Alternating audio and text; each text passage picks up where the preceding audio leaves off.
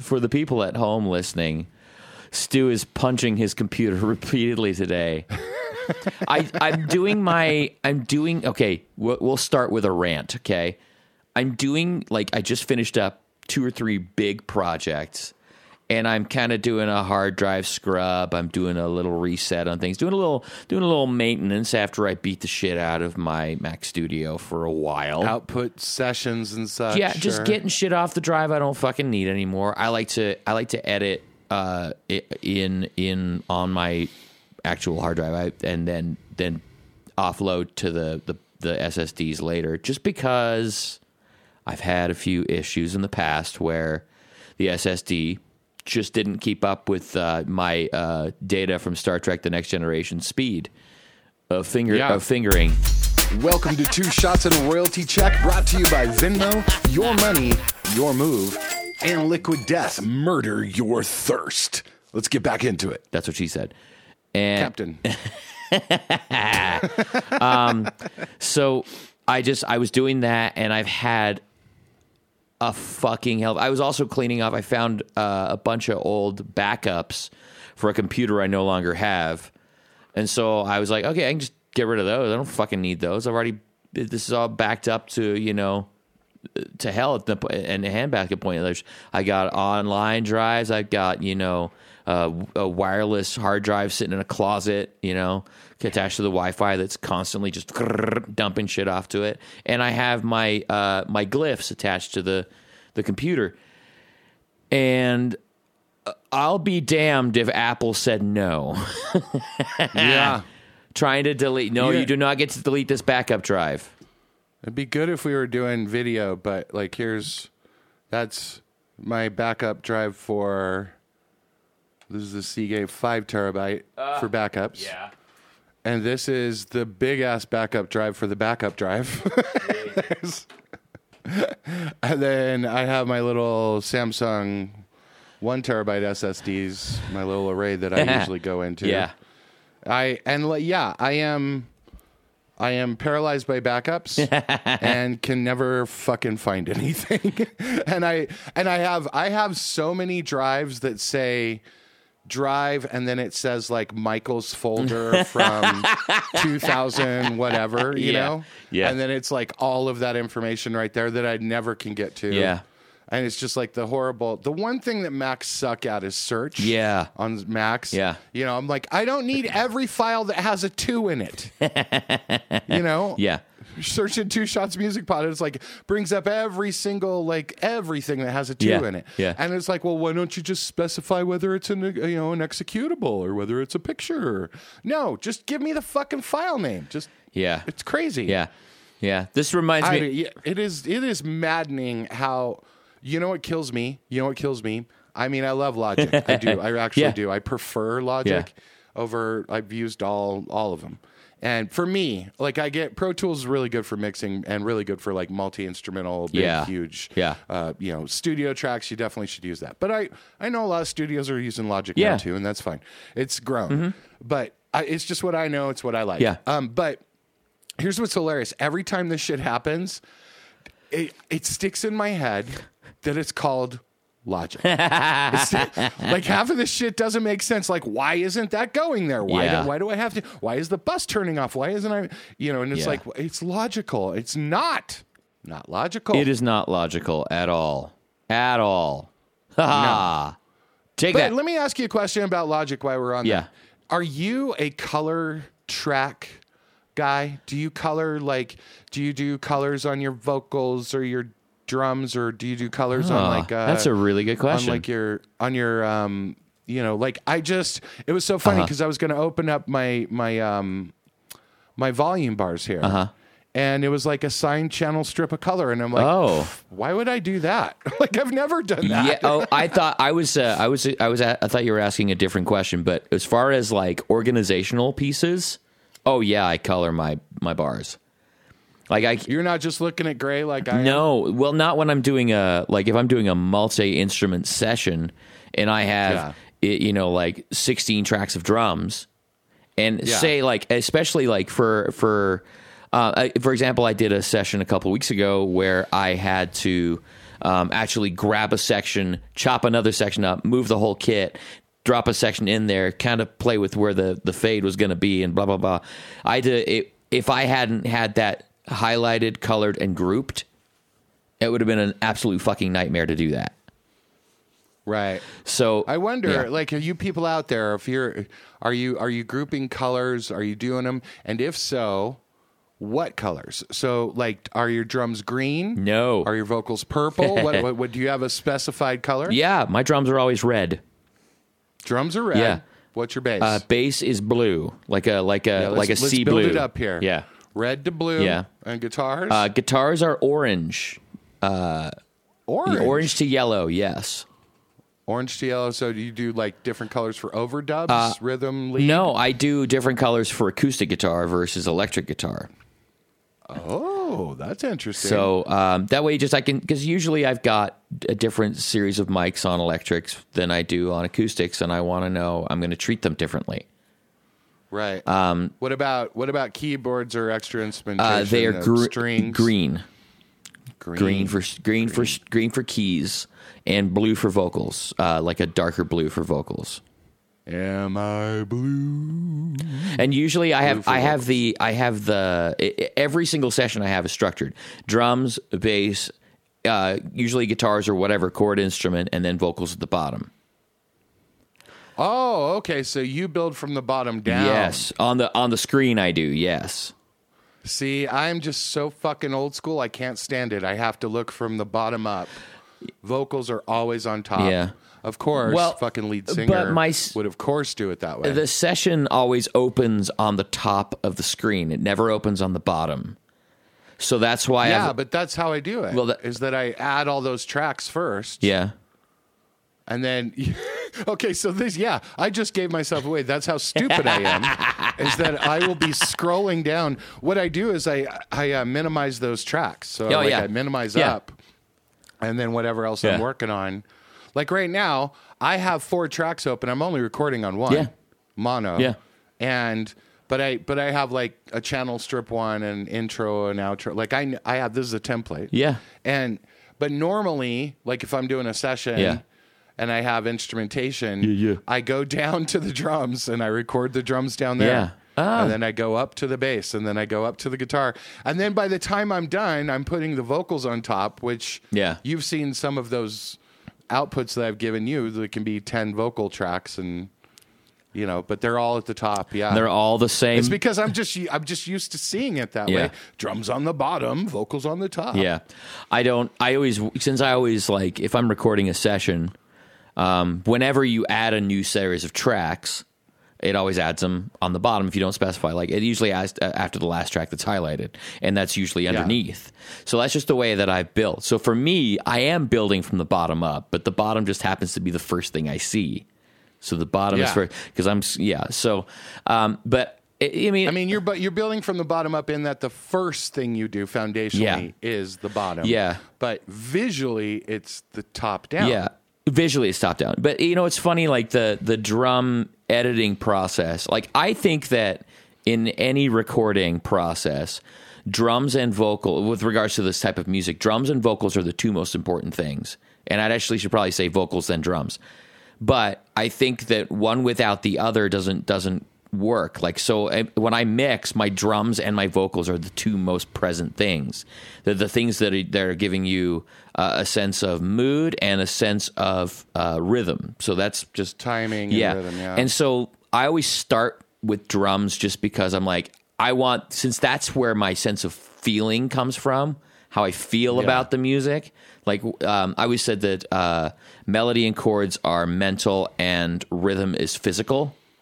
It's like you know, Oh. like so if you go with that visceral physical feeling first, that's you know, like so I want the drums to feel good first, right? Yeah, yeah, so tempo, and then and then you know, like I'll put the bass on that, and then I'll put the guitars, and then it's just kind of like nudging everything in, you know, like in, into each other. But the drums are so fucking important to me that uh, I will spend more time. And you know, speaking of lead singers, watch them all get angry with how much time I spend with the drummer. That poor fucker's neglected on every single gig, and I'm gonna, I'm gonna, hey buddy, I'm gonna give you some love today. Let's spend some time getting your tones perfect because um, I can. It's about the only place where if I if I needed to fix something, drums are really fucking hard to fix after the fact because they're as much Yeah, as you've got 16 or to 18 maybe 20 depending on how many how you're miking stuff however many microphones you are recording one instrument you know that's a living breathing thing that goes into 16 to 20 different microphones Right. so like everybody goes, well, Yeah. why don't you just edit that kick drum there? I said, well, if I edit the kick drum, then I have to edit the overhead, then I have to edit the tom mic, then I have to edit the snare mic, and then I have to edit everything because that kick drum, you know, I can gate shit, yeah, but the the the decay of that that instrument is in every single microphone. So Yeah. I'm No, working with a living totally thing. Uh, that, that that I can't just I can't just take the direct mics and, and move them without addressing the fact that it sounds fucking weird that the overhead there's a kick that's like a fraction of a second earlier because you didn't play it right. See, I'm fucking with the drummers again, um, and uh, you know, well, you got two choices: either play it again, you are, or I can fix that one little. Part. yeah, yeah. What would you like to do?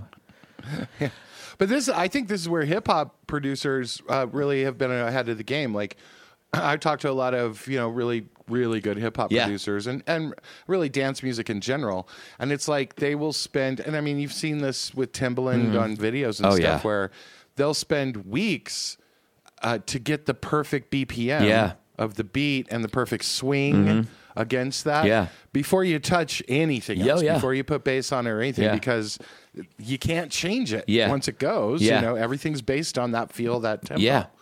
Yeah. Yeah. Okay, I'm going to stop us on our rant here and let's look at that fucking rundown. Kelsey! Kelsey, where's the rundown? By the way, I have told Kelsey, our producer, she needs to get on social media. She is uh, one of those crazy people that isn't on anywhere, and she may get on social media. I've bet her. I made a bet. I'm very much looking forward to seeing what she has to say to the internet. It's just gonna. be, she's like, I'll just get on there and bitch about you guys. And I was like, okay, yeah. I was like, it'd be interesting to hear what a producer thinks about it. So, um, Yeah. but yeah. Um, so, yeah, I just, um, I, I, I'm excited about a bunch of things that are going on say more. in music right now that are, um, that are interesting to me. I, I, you know, I, I don't know what you want to get to first. I think. Hey, the first thing on the rundown just says start talking, and I think we did that. Again, we've done that. done that. Can you hear her in your ear? You've done that. I Thank you. I have her so low in my. It's it's like you know. I, It's almost like I can't. it's hear almost her. like I can't hear her. You know, well, no, no. It's like like all I hear is the like the I just wanted to say that I um, so I did. I, well, I don't know. I don't know what you want to get to. I've got so many things. First of all, let's get into the end of Ted Lasso, Succession, and Barry. uh, and I'm gonna I add. mean, I you're gotta add. fucked for sync of the week. I'm- like, I had someone ask me, "What's Stu's sync of the week going to be this week?" I was like, "Well, I can tell you what it's probably not going to be next week." I don't have anything from the finale of Ted Lasso. I don't have, and and also I will add Mrs. Maisel in there. One of the most beautiful shows on television as far as like a visual aesthetic goes. Um, I will say that uh, my sync of the week is definitely from Barry, the finale. Okay. So anyway, because and, and it was Uh, let me fucking hold on, amazing. let me let me let me Let's not talk about sidebar here really Yeah. quick. I just started Miss Maisel, Mrs. Maisel. Oh, oh my God! because it's wonderful. because of you, and it's been on my list for what six years, five seasons, whatever it is. Yeah. and and so the other night we are like, okay, what are, you know, I've got all this stuff that's adding up. You know, like what are we going to watch? Yeah. I want to watch this. Want to watch this. It, just none of it was hitting right. And so it was like, well, let's start Mrs. Maisel. And so we did, and got into th- episode three already. Yeah. And I'm like, oh yeah, I totally get it. I am all fucking Yeah. in on this. Like how the story arc changes Yeah. within two episodes. Yeah. It's great. Yeah. So I'll I'll shut up about that because nobody cares. Everybody's like, duh, welcome. It's so fucking good, Um, and it is so, yeah. the most the the production design on that show.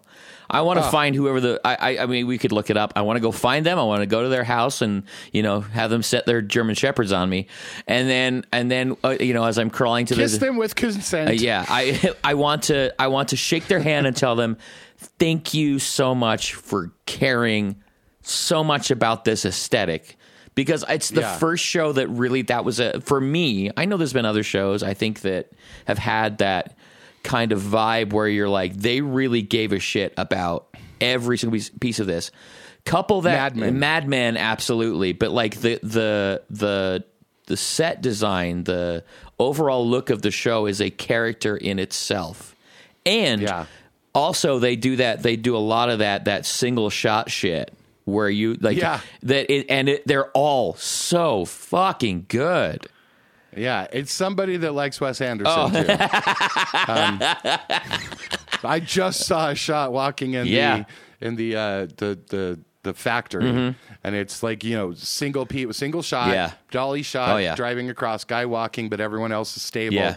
and it's a square, it's a rectangle. It's like, oh yes, Yeah. hello, I know this Yeah. one. Yeah. Uh, a little wink and a nudge. Yeah. All right, Anyway, but so go ahead. the end of Ted Lasso, the end of Succession, the end of Barry, the end of Mrs. Maisel. This is this is a big moment. Yeah. Like we're we're like this is a lot of appointment television. These are shows that obviously have had a, a huge cultural effect Mm-hmm. On me. I mean, they've had a huge effect on me personally. Yeah. Um, a huge effect on music. Oh, yeah.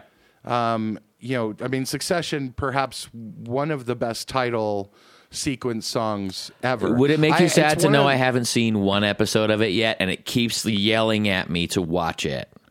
That's good because now we're even. You know, I don't have Mrs. Maisel, and All right, fine. You know. all right, fine.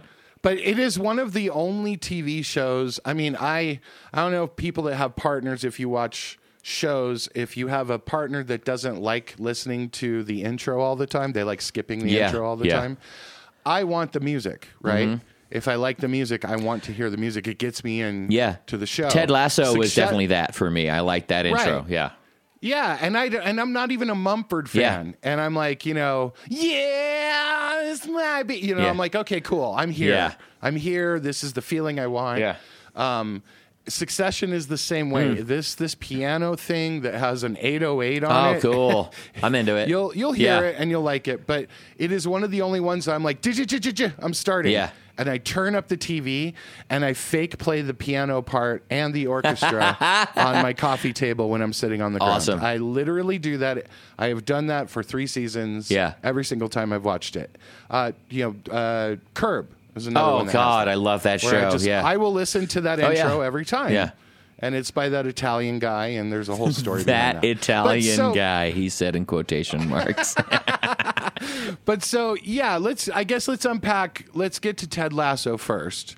Um, how do you feel? I how you doing? I love it. I I want to. Because there should be a new one.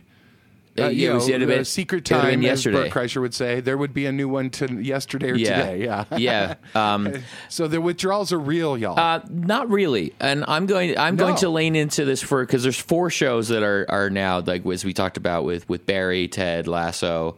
Uh, what was the other one? There was a third one. You said Maisel Maisel and Succession. and Succession. Um, so I'm actually pretty happy with the fact that uh, I've got I've got a few shows that we've got a few shows that we're watching. We're watching Silo on Apple, which is really Yep. great as well. I love a good I love a really well designed sci-fi universe. Westworld in a tunnel. Westworld in a tunnel, except without without as much without as much. There's not as much fucking and violence in it.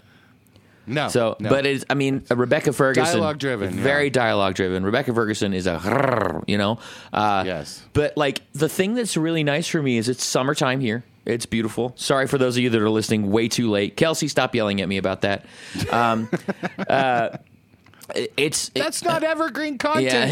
yeah.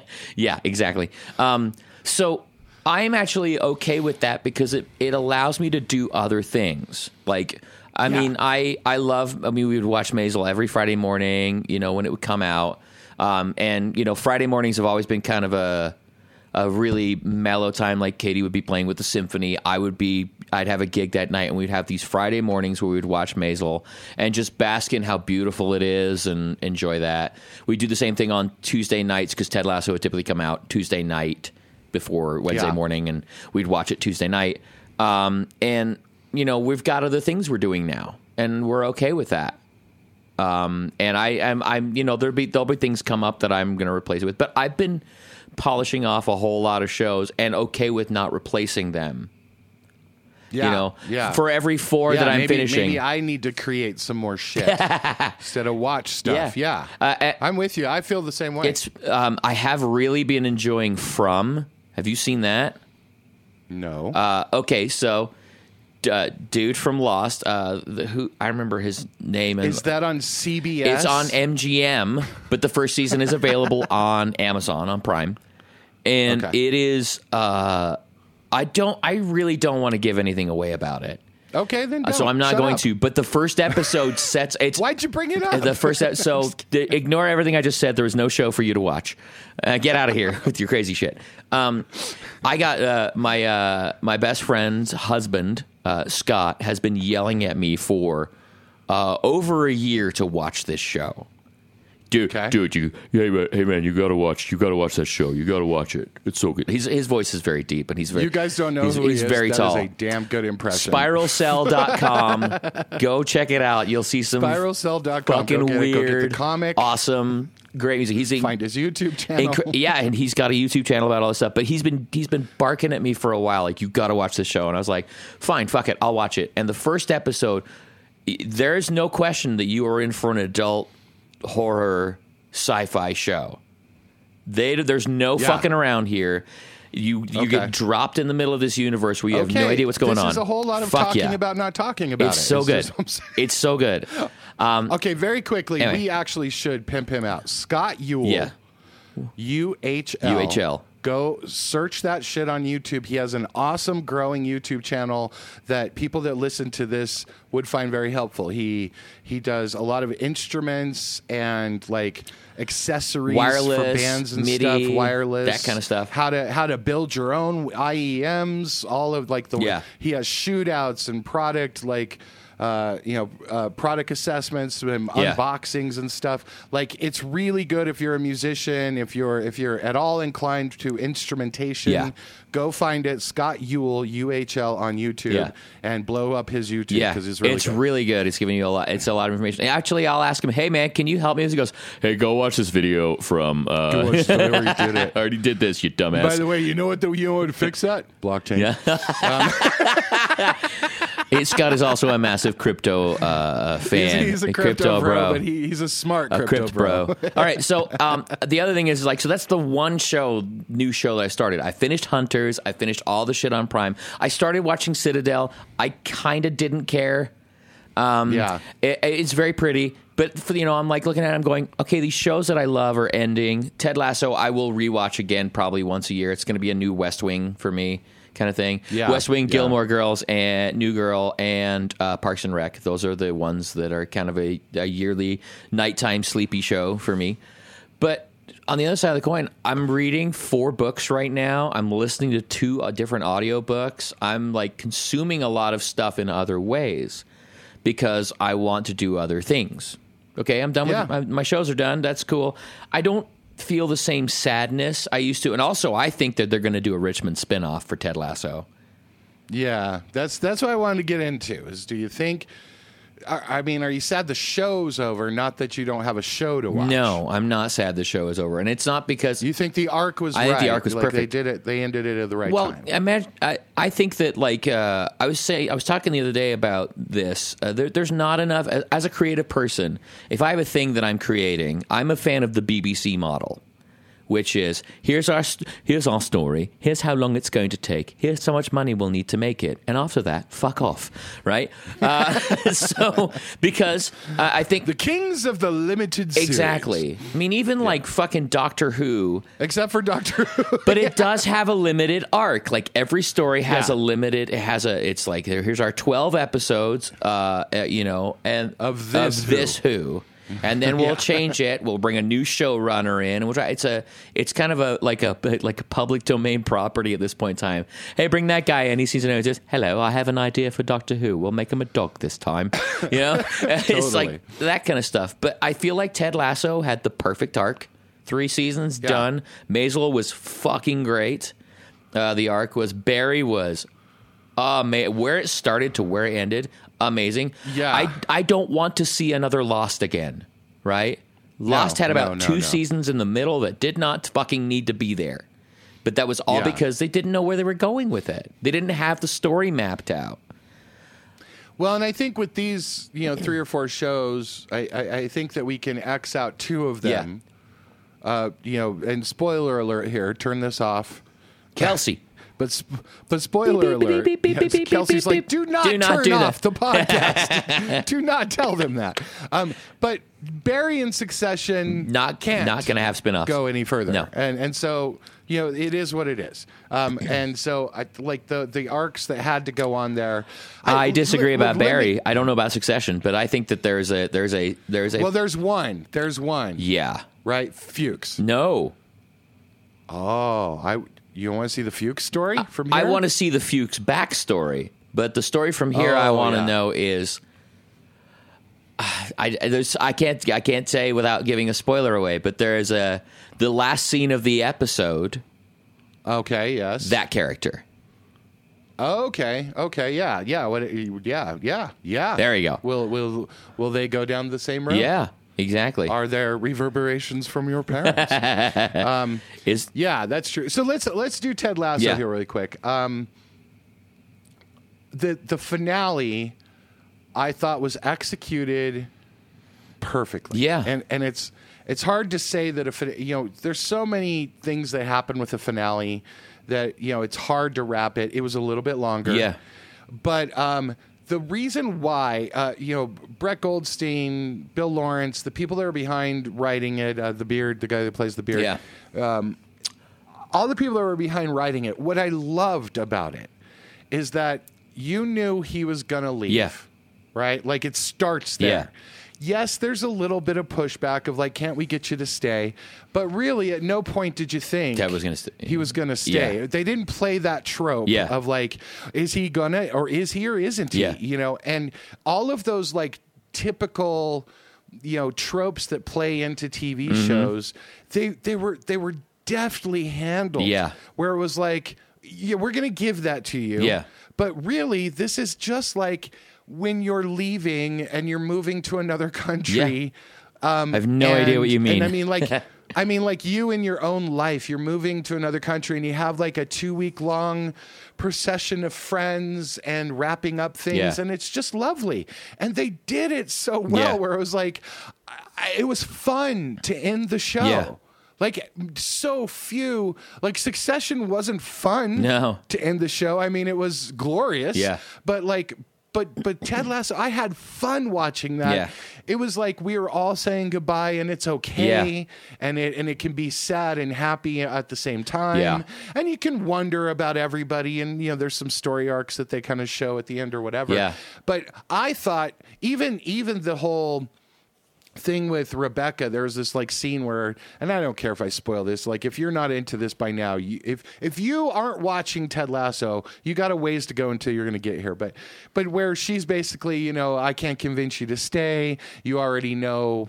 You know, you already know your decision, right? Yeah. And he just basically is silent in this moment where the two of them are talking together, and then he, uh, she basically says, and this is just great writing. She goes, and this is where you're going to tell me you're going to sleep on it, and then we'll get up in the next day and we'll have the same conversation. Yeah.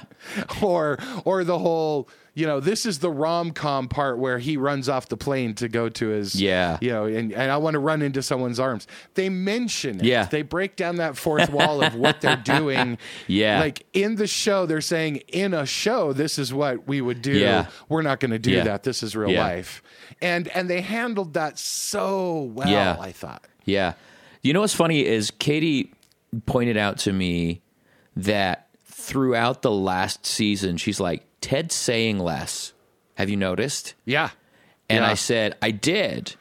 I noticed that He's everybody else is doing disappearing and stepping back. everybody else is everybody has been has been uh affected by the lasso way and is having is able to do this on their own now and have that hope and have that belief uh and all that kind of stuff together.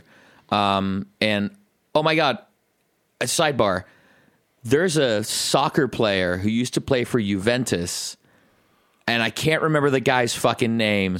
Thank you Have you read all the fucking? Yes, I tweeted out. I can't wait to have his avocado. Oh my god! It wasn't until I read all that shit that I was aware of how fucking Zava that guy. Except for like he's way more violent. You know? Yeah. he's definitely an angry. Yeah, the real guy. The real the guy. real guy. Way more violent. Yes. Uh, Jesus Christ. Um, um, so, uh, yeah, so we noticed that like Ted was speaking less and less. Now, the other part is I I get shrinking still. I still get my my my Brett Goldstein in my life because I love that he is also the creator of this stuff. And he's doing Yeah. stand-up tours and he says fuck a lot. And I'm I'm very very grateful that that person's presence as a creative is in my life and in my life on the level it's in because now I have Yeah. a, now I have a new thing to be excited about and a new thing to inspire me and drive me. Um, I'm really glad that I mean I've always I, Scrubs was a very big influence on me. It's part of the reason that my f- close friend Trevor and I are very close because we were in a band together and he made a Scrubs reference and I was the only one in the room that got it and we were like did we just become best friends? Yep. You know. What What was the reference? Uh, Do you he remember? went, he was went, it? Eagle. and, and I went, so Because I'll make one every now and then and go wrong, wrong, wrong, wrong, yeah, wrong, wrong. I wrong, wrong, wrong, wrong, and someone will go, "I got it." yeah, I got you. sort of. Um, Dr. Cox is my hero. Yeah. Um, his apartment might be one of the most 1900s to early 2000s looking apartments I've ever. It looks like the Late nineteenth century. It looks like the the the the waiting room for Dr. Katz. Uh, I guess that'd be 20th century, yeah, 1900s, yeah, sorry. It's uh, yeah, I knew what you meant though. Um, but. I just I can I can see it in my head. It's it's the waiting room for a dentist in the 1900s.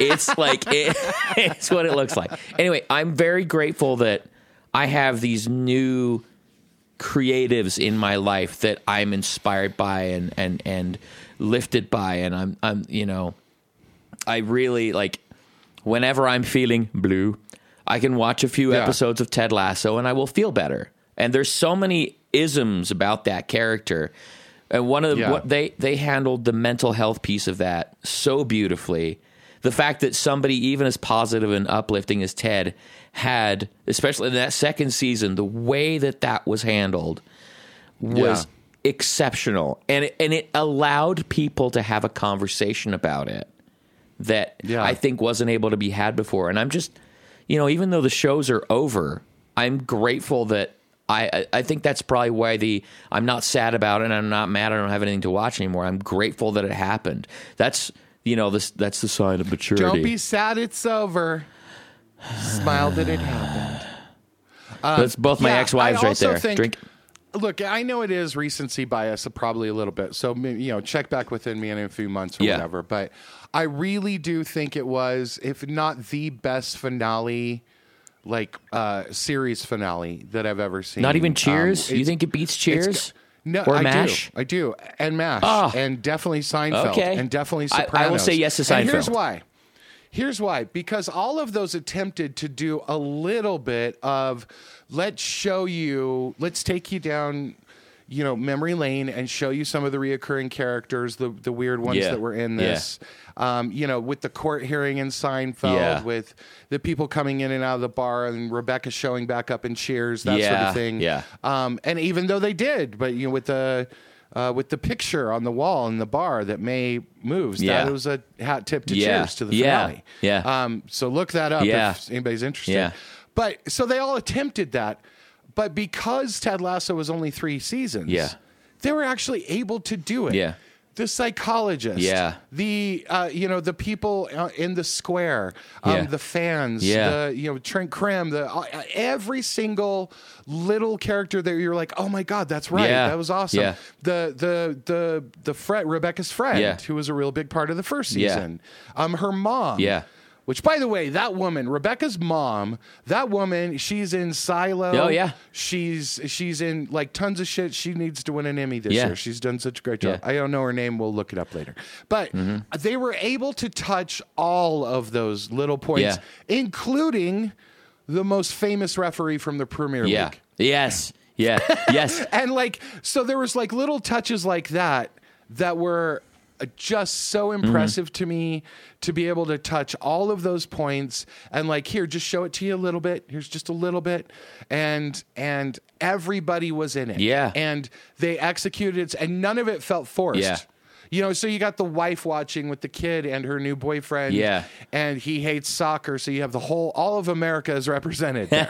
you know, you've got Yeah. you've got the psychologist, the psychiatrist, you Yeah. know, in a on her bed screaming about the final. Yeah. Everybody's brought together.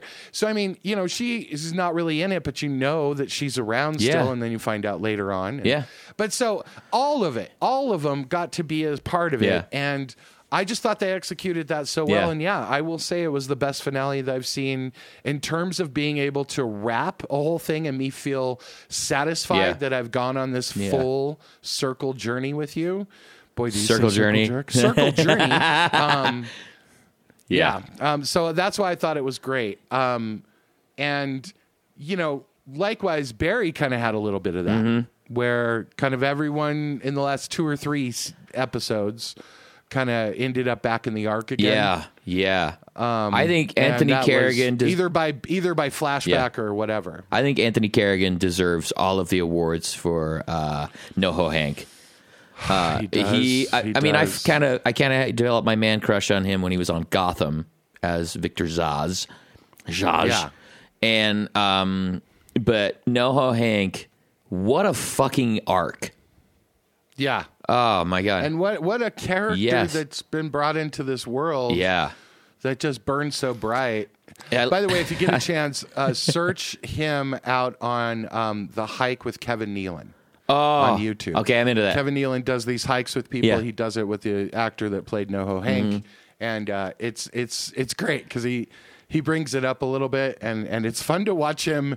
You know, in the wilderness of L.A., walking Yeah. Mm-hmm. with Kevin Nealon, trying to make jokes, and then he kind of Yeah. he drops into Hank a little bit. North Hollywood. Henry. Um, yeah, I I think that uh, the, he had my favorite. I'm gonna I'm gonna spoil a little bit. Uh, it, th- there was a line where he said, "Don't sell you sell yourself short, Todd. That's a shitload of coos," and it was my favorite line. I like laughed at it for about 15 minutes after that. Uh, that was in the last season. It's it's so good, and I'm But let's Yeah. I, I- let me bring up something about Barry that I really want to. I want to bring this up about Bill Hader. I'm a huge fan Me of too. Bill Hader Yeah. as a writer and now as a director. Oh, my God. Yeah. he he opened my eyes on his vision as an auteur. Yeah.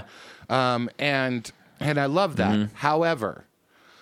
I'm happy for him to end this and bury it because I want to see cracking up Bill Hader a lot Yeah. more. I want to see more Stefon kind of Yeah. Hader, more more more Bill Hader with John Mulaney. I hope that they are able to work on the next project. But you know, whatever he's going to do next can't nearly be as as um as dark as Oh, this yeah. because I'm sure he and his wife and his kids are like, "Honey, let's let's lighten it up a little bit." Well, the funny- that was- after these 4 or 5 years yeah the first season is nothing like this like where it No. ended up is like is like it was oh fun. my The god The first season was fun. yeah The last season was literally a horror it movie. was fucking breaking bad uh Yeah, it was yeah. it was uh, i mean there were moments of levity like there isn't anything but it was just it was very very dark you know and by the way, moments of levity.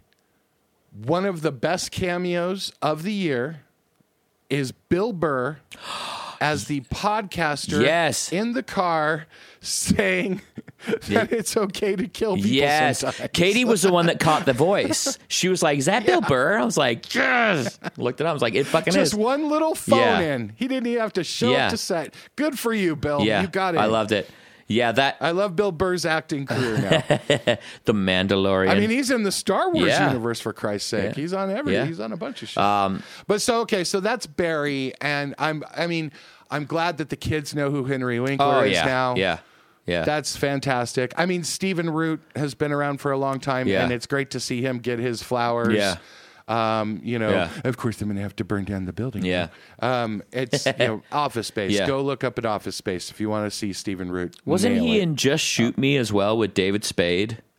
Yeah. Yeah. And he was also in News Radio. That's right. And yeah, there's Maybe it was News just so Radio, not things. Just Shoot Me. Maybe it was News Radio I'm thinking of. But I know. I think it was News yeah, Radio. I think you're right. Yeah. Um, Um, but so like I love that the Barry arc is over. I'm I'm so excited to see what the hell Bill Hader does Yeah. next, and and and I'm glad that he's free from Yeah, this. I think that that's the thing that I'm feeling about all of this stuff is like as as creative Yeah. people, I am excited to see what these people do next. You know, yeah, it's like finishing a huge Yeah. album and a tour. Yeah. it's like take a breath, Yeah. and then come back and do the next thing. speaking of the next thing, the new Foo Fighters record. It came in a flash. Uh, yes, uh, the new Foo Fighters record. I just wrote a huge thing about this because I saw that there was a um, a track listing for the recording session. Yeah, So Uh-huh. Greg Kurstin, main producer on this, that has produced the last few records, and uh, if you watch the Hanukkah sessions with Dave Grohl, You know who that he's is. That Yep. guy, just an amazing fucking musician. Yeah, First of all, exactly. but uh, that track listing for the album that would end up becoming, um, but here we are is the name of the Yeah. album. Uh, Ten songs on it. They recorded thirty. yeah, And we can get into this if you want, but Uh, yeah. like, there's a lesson there for all musicians to understand why they recorded thirty to get to 10 Mm-hmm. it's But let's talk about the album. Let's talk about "Rescued," Mm-hmm. the lead single. it's so good. "Rescue Me." No, I think it's rescued. Yeah, I think it's Yeah. rescued.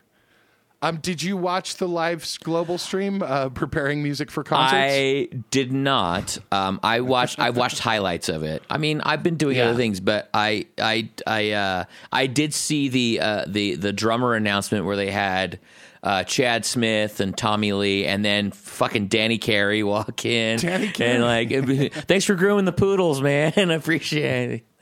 Didn't know he could do yeah. that. Um, I watched that, and I and you know, there's something about like I the tragedy of Taylor's death is is one is one thing. I know that there was. Ex, there was some circumstances attached to it with regards to you know uh, uh, previous addictions, shall we say, raising their nasty heads. Um, but like it was really good for me to see Dave joking and having fun with his friends, even carrying the weight of losing his best friend. Um, so that was the, And not mentioning it and once. not mentioning it once. Yeah, not mentioning Yeah. it. And I think that's the right way to go. Yeah. I mean, they they closed the chapter with the tribute Yeah. shows. Um, and put it all out there. I mean, obviously, just six hours of playing and Dave Grohl playing bass and Yeah. drums and singing, Yeah. and, and all the the cavalcade of people that love Taylor Yeah. Mm-hmm. showing the respect in different countries on different continents.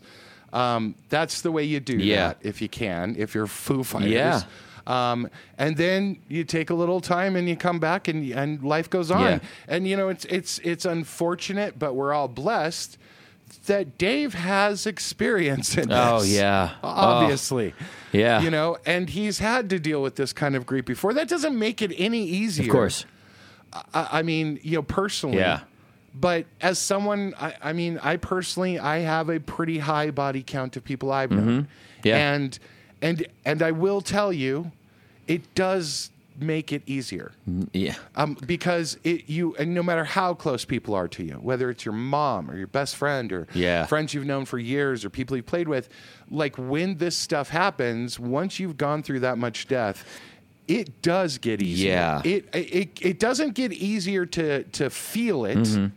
But it does get easier to move to the next phase of your life because you do realize very quickly how lucky you are to be here and like okay Mm-hmm. yeah, so that's that. I've sat Shiva. It's time to fucking move on. Yeah. Life is moving on without you. Yeah. And you can either just, you know, I think what really happens to people that haven't gone through tragedy like that, excuse me, um, is that they do feel like they have to go into a shell because they're not used to their life changing so drastically. Yeah. And when you are used to it changing so drastically, then you know, okay, there is going to be another side of this, and it's whatever I Yeah. make it. I have to start making it now. Got to start moving on. Yeah. And uh, you know, my one of my maxims is I want to see what's next. Yeah. I mean, that is the driving force of staying alive to me. Is I want to see what's next. Yeah. I don't know what that looks like. I don't know whether it's good or bad. It doesn't matter. Yeah. I want to see it. I've uh, I had that conversation with one of my coaching students. I've got some private coaching musician students who you know spend their time and hard earned time and money with me to to help me you know kind of guide them through these transitions into professional musicianship. And one of the things I was talking about was uh, they're like, I want like the, one of the things on this guy's list was I want to die knowing that I had done all the things I wanted to do, and I was like, Hey man, you can go after all the things you want to do, but please know if you do this right, you will die with a lot of unfinished projects Yeah. because you always are going to be going to the next thing. And that's one of the beautiful things about this life. You will not be out of things to fucking do. And anybody who tells me they're bored at 65 can suck it because there's so much shit to fucking do. Go to Spain. Go to Italy. Go learn to Learn go learn to kayak. Learn Spanish. Learn how to cut Try to hair. knit. Try to knit. Go paint. Take up another paint instrument. a picture. Like, yeah, I could name top ten off the top of my head. yeah. Jump rope. Watch your hips. Learn how to hula. Yeah. Uh, you know, there's Hula there's hoop. so many things to do that you know. Uh, I was I I was so I'm, I'm I'm so I'm moved by this idea like that you will never run out of things to do, especially as a creative person. If you're um, you know, I mean, everybody's got a creative part of them, no matter what you do. I don't give a shit if you're a garbage man or you fucking data entry, whatever. There's a piece of you that's creative person, and as a creative person, you will never, if you choose to, run out of things to do. Yeah. And I love I love that uh, even after all of the tragedy and things we see uh, some of our favorite artists and some of our favorite people go through, such as you, um, I'm grateful that you're still here and still making shit. yeah. And I and I constantly feel behind. Yeah, as you should. Yeah, I have 300 songs I need to Yeah. record right now. Yeah. And I wrote one last one. Why week. don't you try know, starting and with so, song like, one Yeah, well, I, I, I, yeah. or maybe song two? Woohoo! Yeah, I'm gonna. And so, yeah, Blur. Thank you. That was good. Um, I, you know, let's let's fan this out. Like, I mean, I think we've we've uh, kind of covered sort of the general things, but about this Foo Fighters thing, the record is great. Mm-hmm. It is. It is. It's. It's seriously great. Yeah. My favorite No. record of, is "Nothing Left to Lose." I do think it's. Uh, it's in my top ten records of all time. Yeah. Um, albums. Yes. Like the, every song, not not a skip on Yeah. it. And there's songs that are never going to be a single Yeah. that are brilliant. Yeah. Mm-hmm. Aurora is brilliant, and there are songs like that that are amazing. And this this album, first of all, the mix. Mm-hmm. It sounds like it was recorded in '96. Yeah. Like it's so warm Yeah. and analogy. I wonder why. And the, Does he own some I uh, some piece of music history and keep it in his house? I know it's just it's amazing like what they've done sonically Oh, yeah. and that's not going to be talked about Oh, you yeah. know, a whole lot probably which is fine. Yeah. Be Um, talked about by but- us. We love the way that sounds. But how you come to this level and Hall of Fame years later, 27 years, whatever Mm-hmm. the band's been together, and after Nirvana, after all of the stuff, after a drummer dies, and you're able to come out with this kind of record and like I can't stop listening to Rescued. Yeah. I, I love the guitar part. It's got a riff. Yeah. It's got a chorus. It's got a killer bridge Yeah. that gets riled up, and, and it's so fucking Foo Fighters. Oh, yeah. It's got some yelling in it, some soft singing. It's so Dave. Yeah. It's and and like for people to to really get a hold of this idea that like how you can record a song coming back from all of this that sounds like your band. Mm-hmm. Yeah. Is a it's a feat Yeah. to do. Yeah. It's not easy. That is not easy No, to do not at all. and to sound original and fresh and new and it fits 2023 Yeah. and it's emotional all in this whole world that we're living Yeah. in I, it's damn near magical that they're able to do it at all. Yeah, yeah. And and and and also let's touch on this. Josh Freese, the new drummer, Fucking amazing. He's so good. Totally a drummer's drummer. Yeah. Uh, you know, played with Nine Inch Nails and Devo, and and uh, and the list just goes Yeah. on. And a studio guy, a road dog, um, a plug-in kind of guy that will just learn and kill it. Yeah. The Um, 21st century that- Kenny Aronoff. Yeah, yeah, Yeah. One of my friends is just just upset as hell that it wasn't Rufus Taylor. Yeah. Um, of course, the, The drummer Darkness, from the yeah. Darkness, who is the son of Roger Taylor from Queen, Mm-hmm. uh, who unfortunately looks a lot like Taylor. Yeah. Yeah. Um, and his last name is tribute Taylor. shows. And his name is Taylor. Yeah. Um, yeah. And so, for the people that are wondering why that happened, I do have a little bit of info about this. Is that Josh is older. Yeah. He's got kids. He is of that age. These are dads. Um, you know, they've been around so long. I mean, Yeah. I think Pat Smear might be able to be getting social Yeah, I think he's Security getting an now. It's- AARP it's- card. it's yeah, they all have AARP Yeah, cards. exactly. And so you got to understand when you join Foo Fighters and you go on what's going to end up being a one and a half year tour around literally the globe. Mm-hmm. Yeah. Europe, Australia, Asia, you know, South America, America, all over the place. Yeah. And you run an album cycle with Foo Fighters. It's a machine. Yeah. They they they hire they employ hundreds and hundreds of people Yeah. every Yeah. year. And and that means you're together. You're a family, you're a band or whatever. Look, Rufus I think is 28 or 30. Yeah. Yeah. And you know, and and so you know, Josh has stories about playing drums at Disney in the 80s. yeah. Okay, that makes Pat Smear smile. Yeah. Yeah. you know, he has road stories about what it was like in the early 90s in a van in punk clubs. Yeah. And like that makes Dave smile. Yeah. Like those are all things like Shiflett Yeah. can understand him. Yeah. And these are things where they're like, oh, you know, my kid's sick or my wife, y- y- Yeah. she's bitching about me. Like, that's who you need in that kind of Yeah. project at this time in their life. Agreed. That, you know, if, all things being equal, if both drummers are about equal, I would pick Josh as well. Yeah. However, I will also say, technically, I think Josh is the right drummer. I think Mm-hmm. Yeah. that Josh has the panache and he has a little bit of industrial metal side to Yeah. him that he's had to play Yeah. that Foo Fighters needs. Yeah. Yeah. They're tighter, dude. No, no, no, no shade on Taylor. Yeah. That was what it was. Yeah.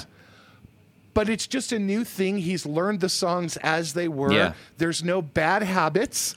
And so he has the right tempos. Watching them play one, um, watching them play uh, All My Life. Yeah. All my life I've been looking for. Uh, Watching them play that at the right tempo, Dave was struggling Yeah. because Josh knows how fast it is, Yeah. And they got into a little bit of laziness with that. So bringing in the new guy, it makes you all go, fuck, I better pay Yeah. attention. Like Yeah. my downstrokes need to be Yeah. faster. I need to be better at Yeah. this. And I how invigorating and lovely that is for the band, I Oh, yeah. Mm-hmm. think. It's great to watch as a fan. And I just so I think they've made the right decision. And I think most the majority of fans, I think, agree. I think so too. Which, Yeah. by the way, that is not guaranteed, right? Yeah. This could have fallen. This could have been like, fuck them. No one can ever replace Taylor. That's my favorite band. We don't care. This new album sucks. You know what I Yeah. mean? That could have happened. No, I And disagree. they, they, and it didn't. I disagree that could have happened. I think that there is so much love for that band that the way that everybody in the band grieved the loss of their brother in arms, there was no Yeah. way that uh, that the person that came in to take that place, there was an understanding that this was not a replacement. This was Right. this was uh, uh, uh, this A new a chapter. new chapter. Yes, exactly. I think that that was. I don't think it was possible because of the people that were involved for the fans to reject Josh Freese. I just don't think it was possible because I mean his his credibility speaks for itself. I mean he's well, musician wise, but I don't think fans know yeah, that. maybe not. But I mean, you know, like it, it I think that the way, like, I th- that Dave and the band dealt with the passing of Taylor allowed them the freedom to kind of do what they needed to do and what they do, and that's been the history of that band. It's always been that thing. He is in the pit with you. He is the biggest fan of this music with you. And I think that that's what allows it to be this, uh, the- what's allowed it to evolve. He didn't want it to Yeah. evolve. It had to evolve because Yeah. of, you know, unfortunate circumstances. And the fans felt that too because they knew that when it came down to the pit, Dave was in the pit with them. Yeah, no, that's very true. No, I, I'm just saying that like they, uh, it's not a given that you can pull this Yeah. off. Okay, that's you fair. know, and and like I am probably I've seen the Foo Fighters every single time they've come through Denver, and I am probably you know it's it's one of my favorite bands Yeah. of all time, and of course I love Dave as a human, songwriter, human. Yeah. the way he is, the way he treats his mom, Yeah. his writing, the barbecue Yeah. stuff, all Yeah. it, right? Uh, you just can't beat Yeah. Dave. But um, but I'm even so. Look, I'm not a fan of every single damn song. I'm not Yeah. going to listen to bad songs because I love the band, even the best fans in the world. Yeah. And I'm telling you, like Rescued and Underneath You Mm-hmm. or whatever, Give from Underneath You.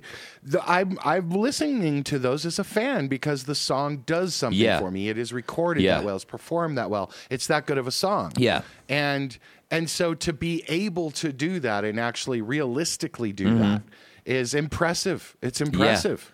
Yeah. And uh, I also love that they're going to be doing a lot of stuff from the last Mm-hmm. 2 albums. Not every song on the last two albums were good, um, but but there were two or three standout Yeah. songs that they're that they're going to be playing live Yeah. that are fantastic. Yeah. And I'm glad they're going to be in the set. now. I think that there's this th- th- for for artists that are you know just up and coming and doing their thing. One of the things that that I have taken from the Foo Fighters' success and from Dave Grohl's success is it, when you meet Dave Grohl and I you have you met him? I've met him once. Once, I've yeah. met him a couple times at a couple different festivals. not not not deeply though. no. and he is exactly who you want. He he is. Yeah. That's who he is. And so I love him so much I didn't want to bug Yeah. him.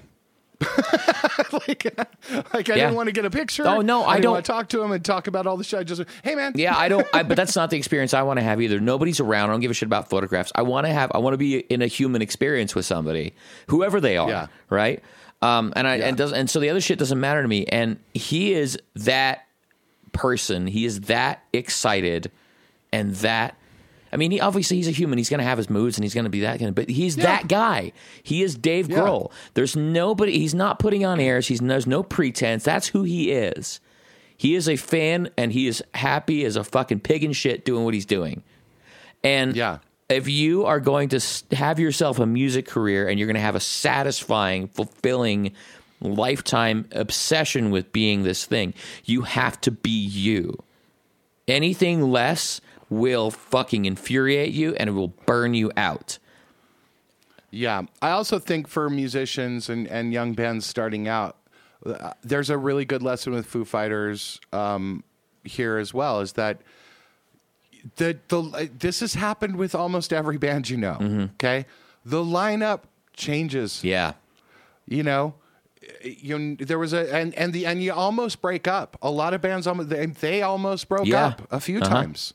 Um, when Dave went over to Queens of the Stone Age and Chevy Metal Van was starting, and you know there was a whole lot of talk like this might be Yeah. it. And you know, but in the beginning there was a different guitarist, and he was a very close Yeah. friend, and he just couldn't hack it Yeah. as well. And you know, before Shiflett comes in. Mm-hmm.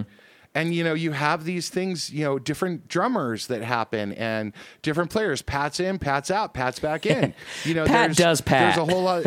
Yeah, and, and and the early part. I mean, Pat could be there whenever the fuck he wanted. That's on Yeah. him because Dave was like, whatever, it's Pat Yeah. Smear. He's a, he's more of a Pat Smear Yeah. fan than he is a Foo Fighters fan. I, I love the germs. You know, and are, aren't we Yeah. all? You know, I would love Pat, Yeah.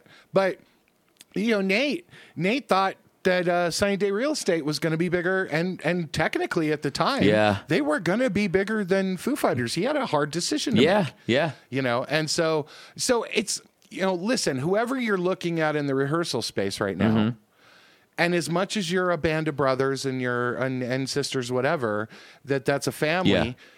just do understand that the music is the most important thing and that the bass player might not be there in a few Yeah. years Yeah. you have to keep going Yeah.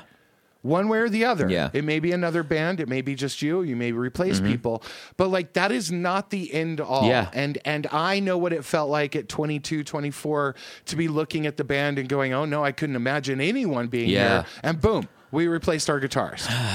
Yeah. And we were nobody. Yeah. You know, and it was a huge problem with our fans. And then that guy didn't work out because he couldn't Yeah.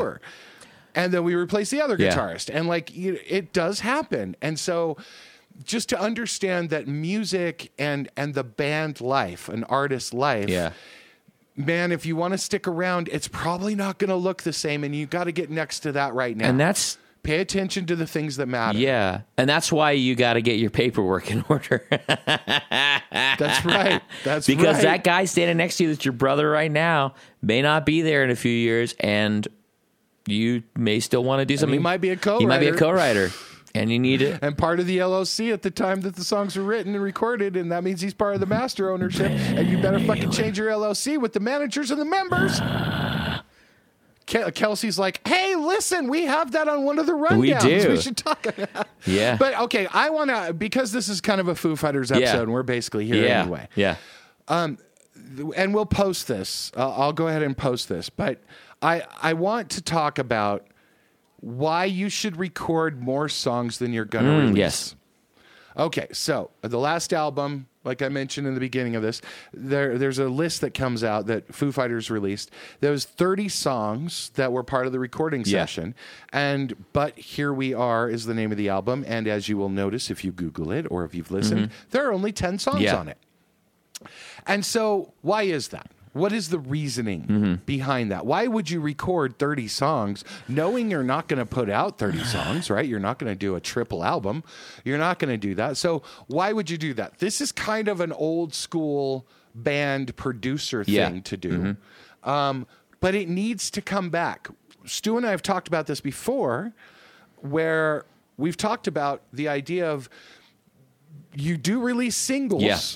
Mm-hmm. uh, one at a time. But there is something very important about recording an album. And that is because an album is a snapshot of time. It's a snapshot of emotion in the writer's life, Yeah. in the band's life, in the world, Yeah. in, in the listener, right? For your fans. You don't want to write you don't want to write a whole album about 60 civil rights today, although you could update it. yeah, right. Um, but but there are certain things that maybe you don't write about right now that that matter in the world that make you contemporary, that make you part of the mirror of society. And so, um, but so anyway, why would you do all of that sort of thing? And and here's here's there there are three main reasons. Um, we've talked about one of the main reasons to record an album is that you get tighter as a band, you get better at recording, you get a better um, you get a better relationship with the producer, with the mixing engineers, everyone. You know, if you're just going in for one song, look, that's a day rate and you're out the door. Yeah. Here's your session. Um, but if you're doing an album, they want to get to know you. Yeah. Where are you at right now? Why are you doing this song? Why that line? Why this line? Hey, uh, over a certain amount of time, maybe you get a different guitar. Yeah. Uh, maybe you got some new equipment. Maybe someone brings in a different amp to the session. There are a lot of things musically that recording an album really help musicians accomplish that you don't think about at the time. But but God, certainly by the time you're recording your third album, your fourth album, you know, you're like, yeah, we've been down this road. I know how I want to record. Yeah. I like playing guitar in the morning, or Yeah. my voice is best raspy at midnight. There are things you learn Yeah. by doing. Oh yeah, Um, but so here's one of the things, and then I want to get some of your point of view, so I'm not just talking the whole time here. But I've um, talked enough. One of the reasons, one of the reasons why you have these 30 songs that you bring in as a writer as a band, Mm-hmm. is that sometimes best practices you don't get the magic on a certain song. You may think, man, this is a great song, and you may have even rehearsed it. And the band's like, yeah, fuck yeah. The drummer's like, I love that. Yeah. Yeah. The bass player's like, oh, I love my part on that. Yeah. And you get to the studio, and it's just not Yeah. there. And you do it another day, and it's just Yeah. not there. And you try to make some changes, and, and you got to move on. yeah, And so that's a good thing. That's a good thing to where if you if that's only one of the 10 songs you bring into the session, hey, you that's what you got to live with now. Mm-hmm. Yeah. But this way you can take that and go, okay, that's not that's not there. Let's finish it. Let's move Yeah. on. Let's go to the let's go to number 15, Yeah. right? Um, so that's one thing. Second, again, by attempting 30 songs and learning 30 songs on your instrument, on your parts, you're going to get you're going to get better as a musician. Oh, yeah. You're going to get better. You've got different keys you're playing in, different tunings. Um, you've got to remember tricks. You you don't. You also get better at flavor, right? Like talk about this as a guitarist, as a soloist, or as someone writing riffs. Well, if you're looking, if you're staring down the barrel at 30 of them, Yeah. you know whether or not you're stealing from yourself. you know whether or not you're Yeah. like on this 16th song, you're like, ah, that solo sucks compared to the fourth song we just Yeah. did. You know, I got to work harder at Yeah. that. Or the bass player is like, yeah, I've just been walking all over everything. Maybe I should do something against the backbeat on this. You know, same thing with the drummer. Maybe I should come up with some different patterns here. Yeah. It forces you as a musician to become more musical. Um, and to challenge yourself. What do you think about that? Like from a guitarist and a singer standpoint, a songwriter, like don't you feel like you kind of push yourself more when you have more material? I do. I think that or do you disagree? no, no, I, don't, know. disagree. Okay. I don't don't not not disagree. I don't not I don't disagree. not don't I not don't. disagree. Um, here I'm gonna I'm gonna come at it from the producer place, uh, the the, the telling this. of the story. Um, I if I'm if I'm sitting in the chair.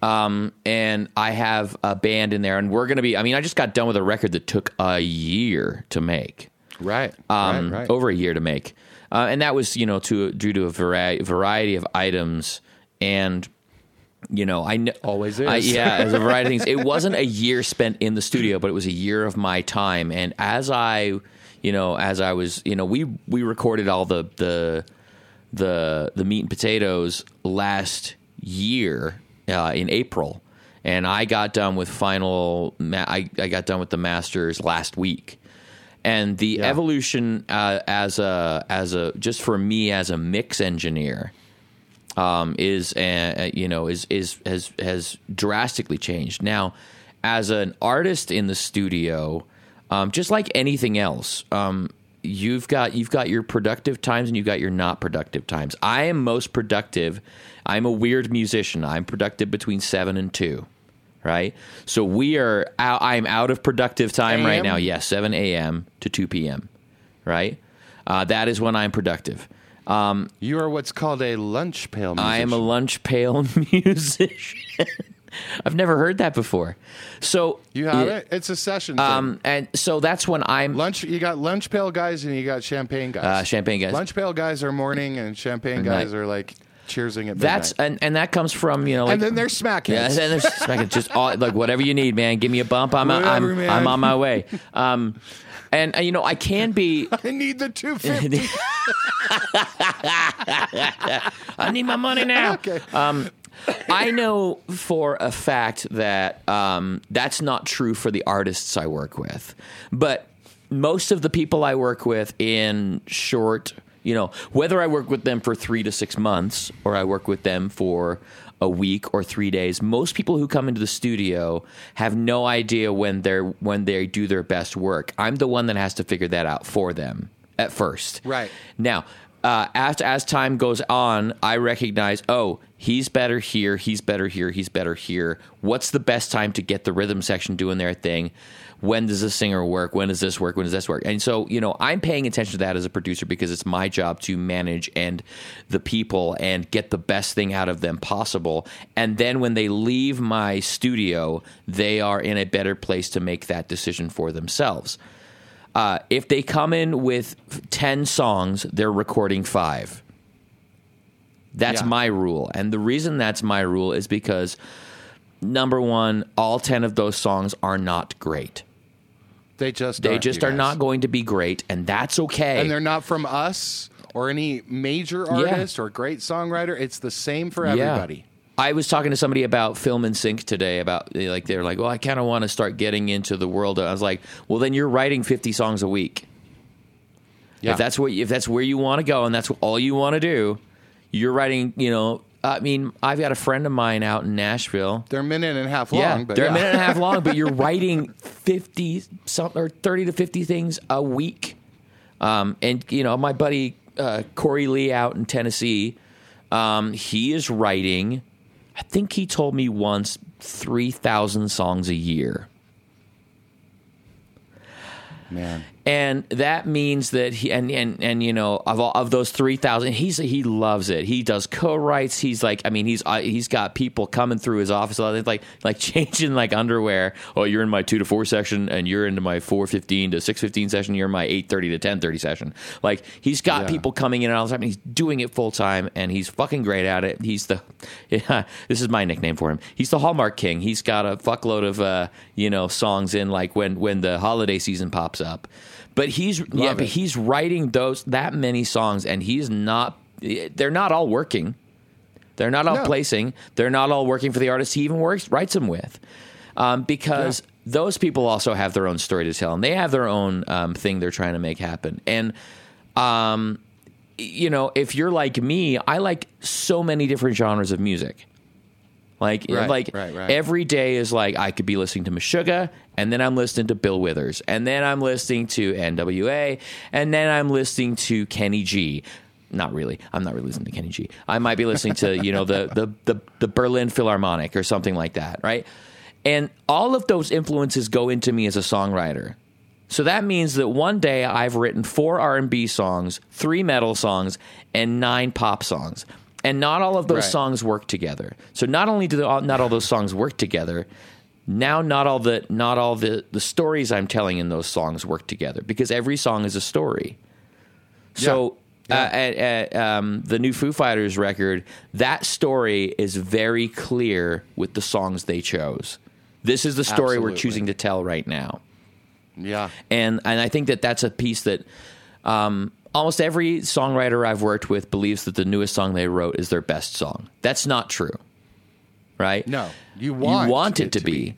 but that's not Yeah. necessarily true. It might be, but for the most part, and that's why I think we get this rush from artists to just I wrote the greatest new song I recorded and now I'm putting it out because I want everybody to hear it because it's my best song, right? It's my best thing, Yeah. and so please tell me I'm pretty because this is my best song but giving these songs some time to become kimchi and pickle them in a in a jar for a little while, let them sit Yes.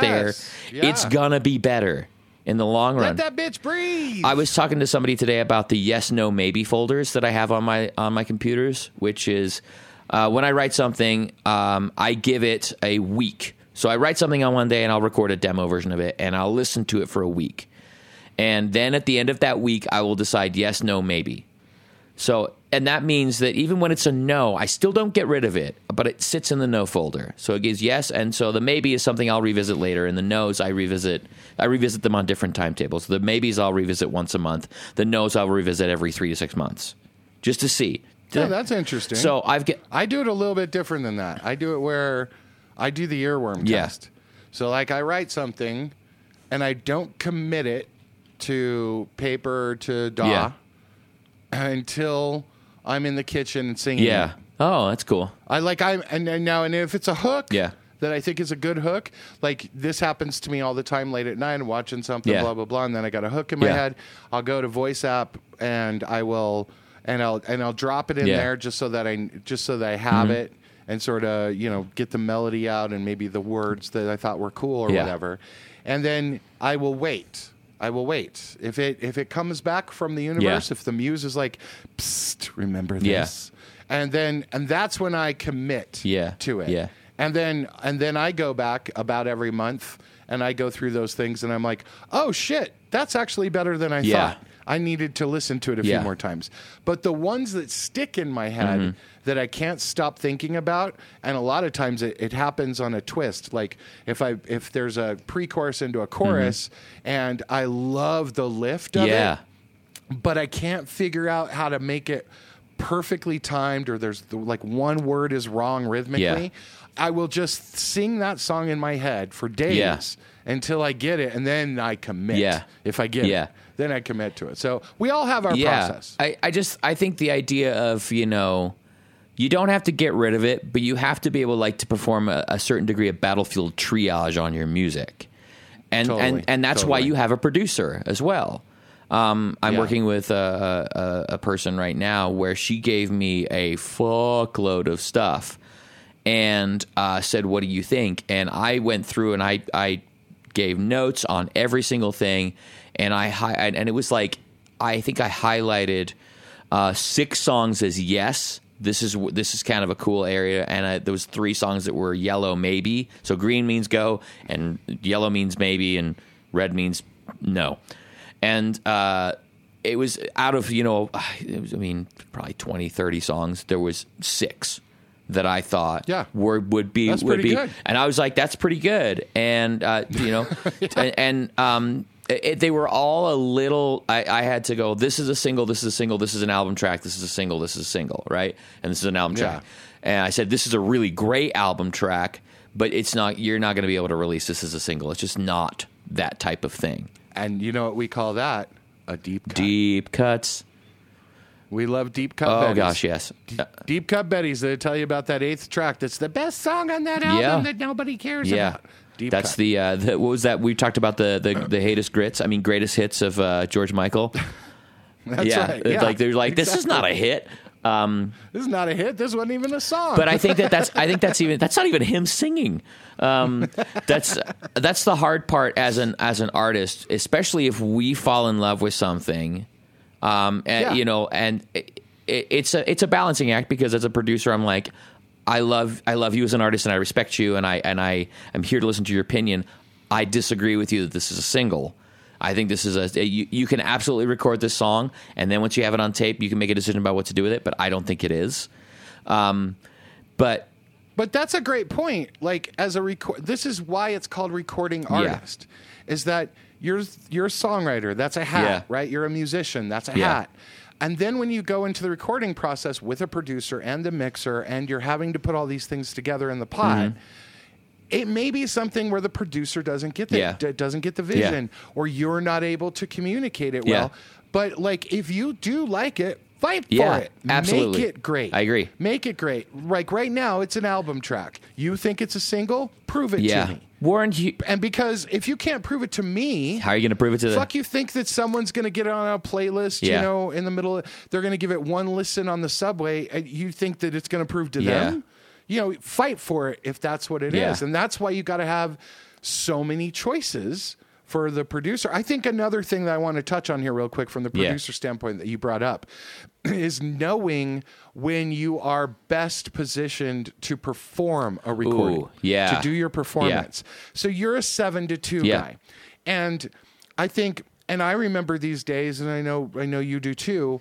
Um, a lot of young bands that are listening to this, you by nature are used to re- recording, or you're used to playing gigs At 11 o'clock at night, nine o'clock. Yeah, nine nine to nine to Yeah. one or whatever, Oh, yeah. right? Somewhere around there. You're also used to rehearsing at night. We get together, we have a few beers or whatever, Mm-hmm. Yeah. a few joints, we rehearse. Um, you don't rehearse at 10 a.m. Most of Yeah. you, most of you don't, Unless And- you're and getting so- ready for the next Taylor Swift tour, and then you're you're rehearsing Right, between right, ten and six. But see, this is this is where professionals come Yeah. in, where it's like like in real time, in real life, that studio calls at ten o'clock for your time to come Yeah. in, uh, ten a.m. Yeah. you know, in real time, you are doing tour rehearsals at nine a.m. and you get lunch break and then one to six, Mm-hmm. Yeah. and you know whatever.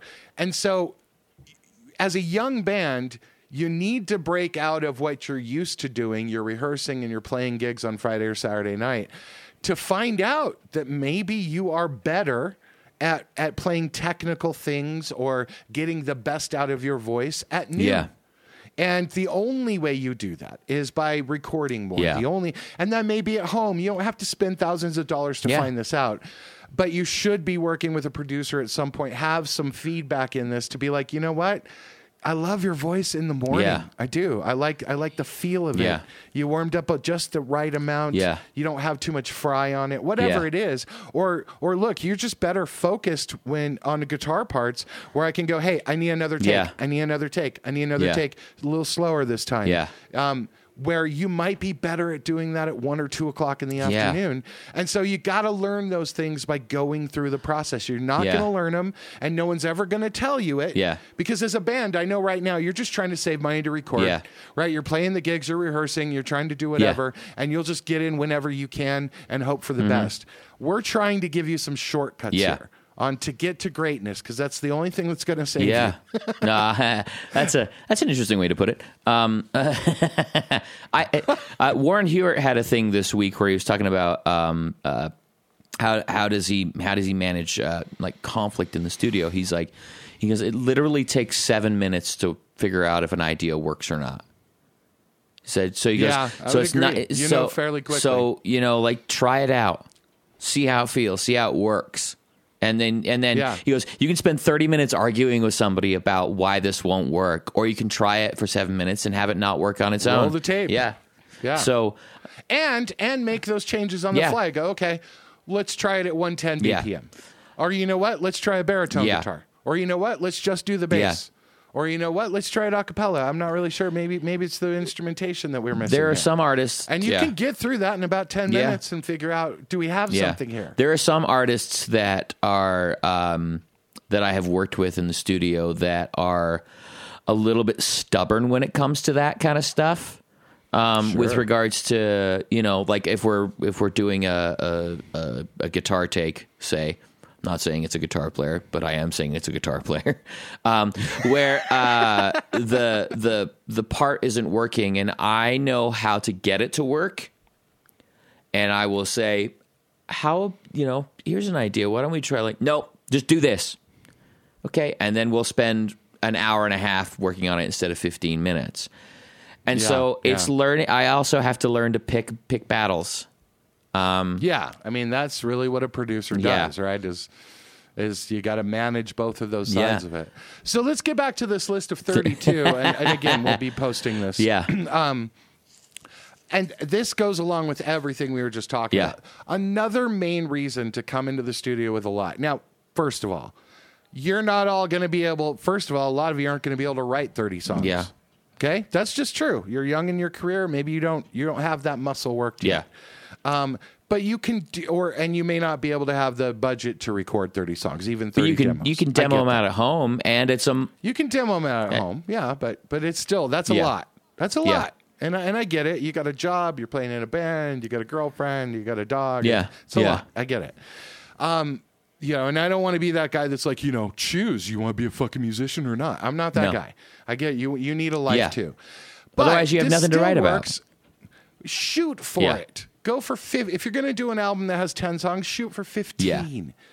Um, if you, it's same thing with an EP. So you're going to release an EP because that's the money you got as a band or as an artist. Fine, shoot for writing ten or twelve Mm-hmm. Yeah. songs. So you have, it's it's having the leeway on top of it. Yeah. And here's one of the main reasons why. And and everyone that's ever recorded a record will tell you Yeah. this. Any songwriter will tell you this. Anyone worth their salt, and it is this. Often parts of songs that don't work end up in another song. yeah yep You you may have a song that you've been writing and you kind of dig it. It's just not working. But damn, if you just pull this part, it's the perfect bridge for song Yeah. four. It's perfect. Now song four is great. It lifts. Yeah.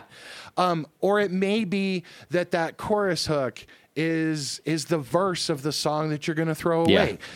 But because you have so many songs, it forces you not to be so precious about every single song. Yeah. And I get it. Yeah. When you're young and starting out, it's precious. Yeah. You wrote a song. No one you know writes songs. Yeah. You've done something Yeah. amazing. You've changed the world. Out of the out of the air, you have plucked melodies and Mm-hmm. rhythms and behind it's amazing.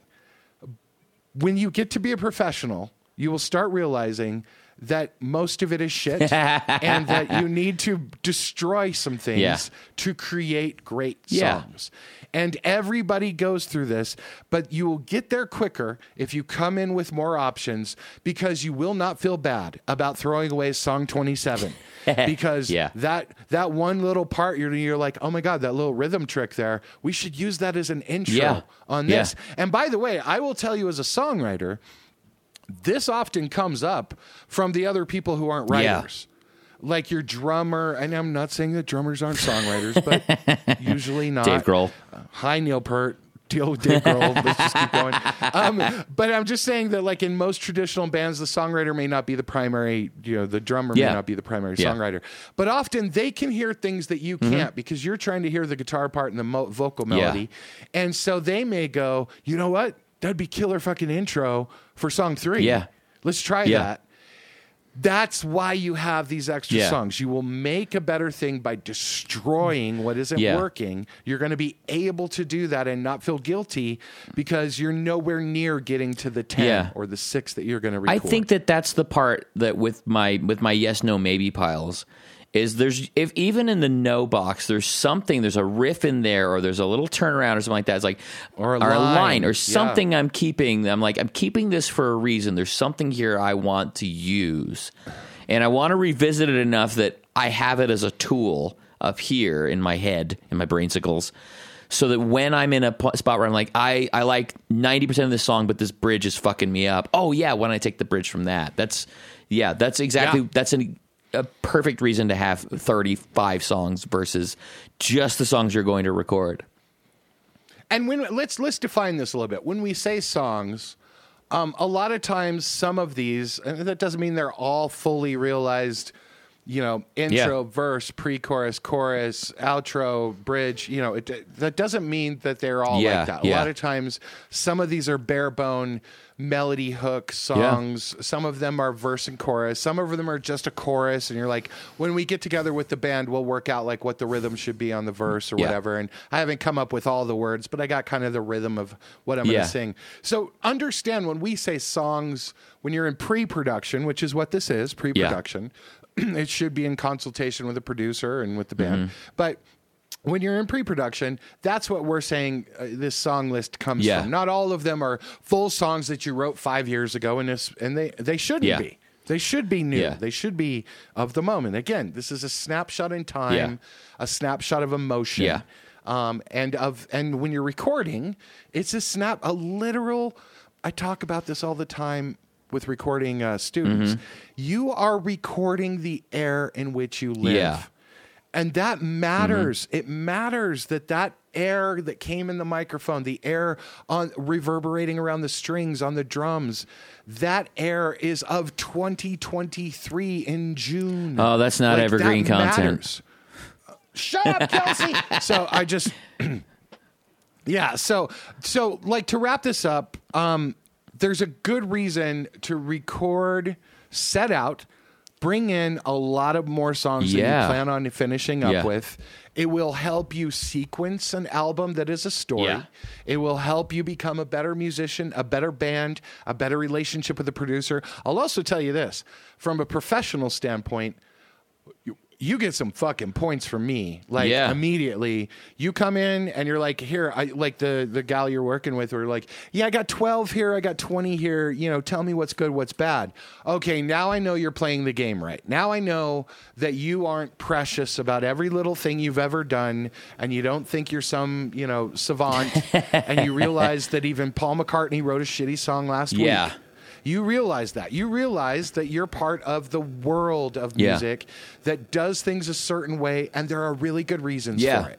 And and it's going to help you and the band and the producer and your recording career and you down the road. And these songs don't disappear. This is just the time. Yeah. And by the way, then when you die, you're going to have a vault full of music. Yeah, that was the thing I was going to say. There's a re like we've had versions of uh, Freddie Mercury recordings. We've got Prince recordings. We've got all of these things that are just sitting in vaults somewhere because these were consistently creating people. Like, the, Yeah, like, like yeah. Prince. I mean, if you've ever visited Paisley Park, you know, um, it's like it's a it's a living, breathing, creative space. Like, Yeah. and I had a I had a, an old acquaintance of mine who was one of his musicians, eh, and, and you know, you'd be living, you'd be it'd be one o'clock in the morning, you get a call to show up at uh, and and rehearse because he had an idea, he wanted to get it down. Yeah. Um, and uh, so you know, like it, having all of that stuff just be there. You're building a catalog. You're building a thing that will live beyond you. And isn't that isn't Yeah. that the isn't that the goal for all of us to to to leave a legacy behind that we could be proud of? That absolutely is the goal. And the other thing, if you, you know, I got into an argument with uh, an old head about this earlier today, which will not be named. Uh, is it somebody Uh, I know? The, uh, yeah, I know exactly who it is. it's an animal. um, but they're, they're like, you know, people write songs for introspectiveness and a very personal reasons and all that.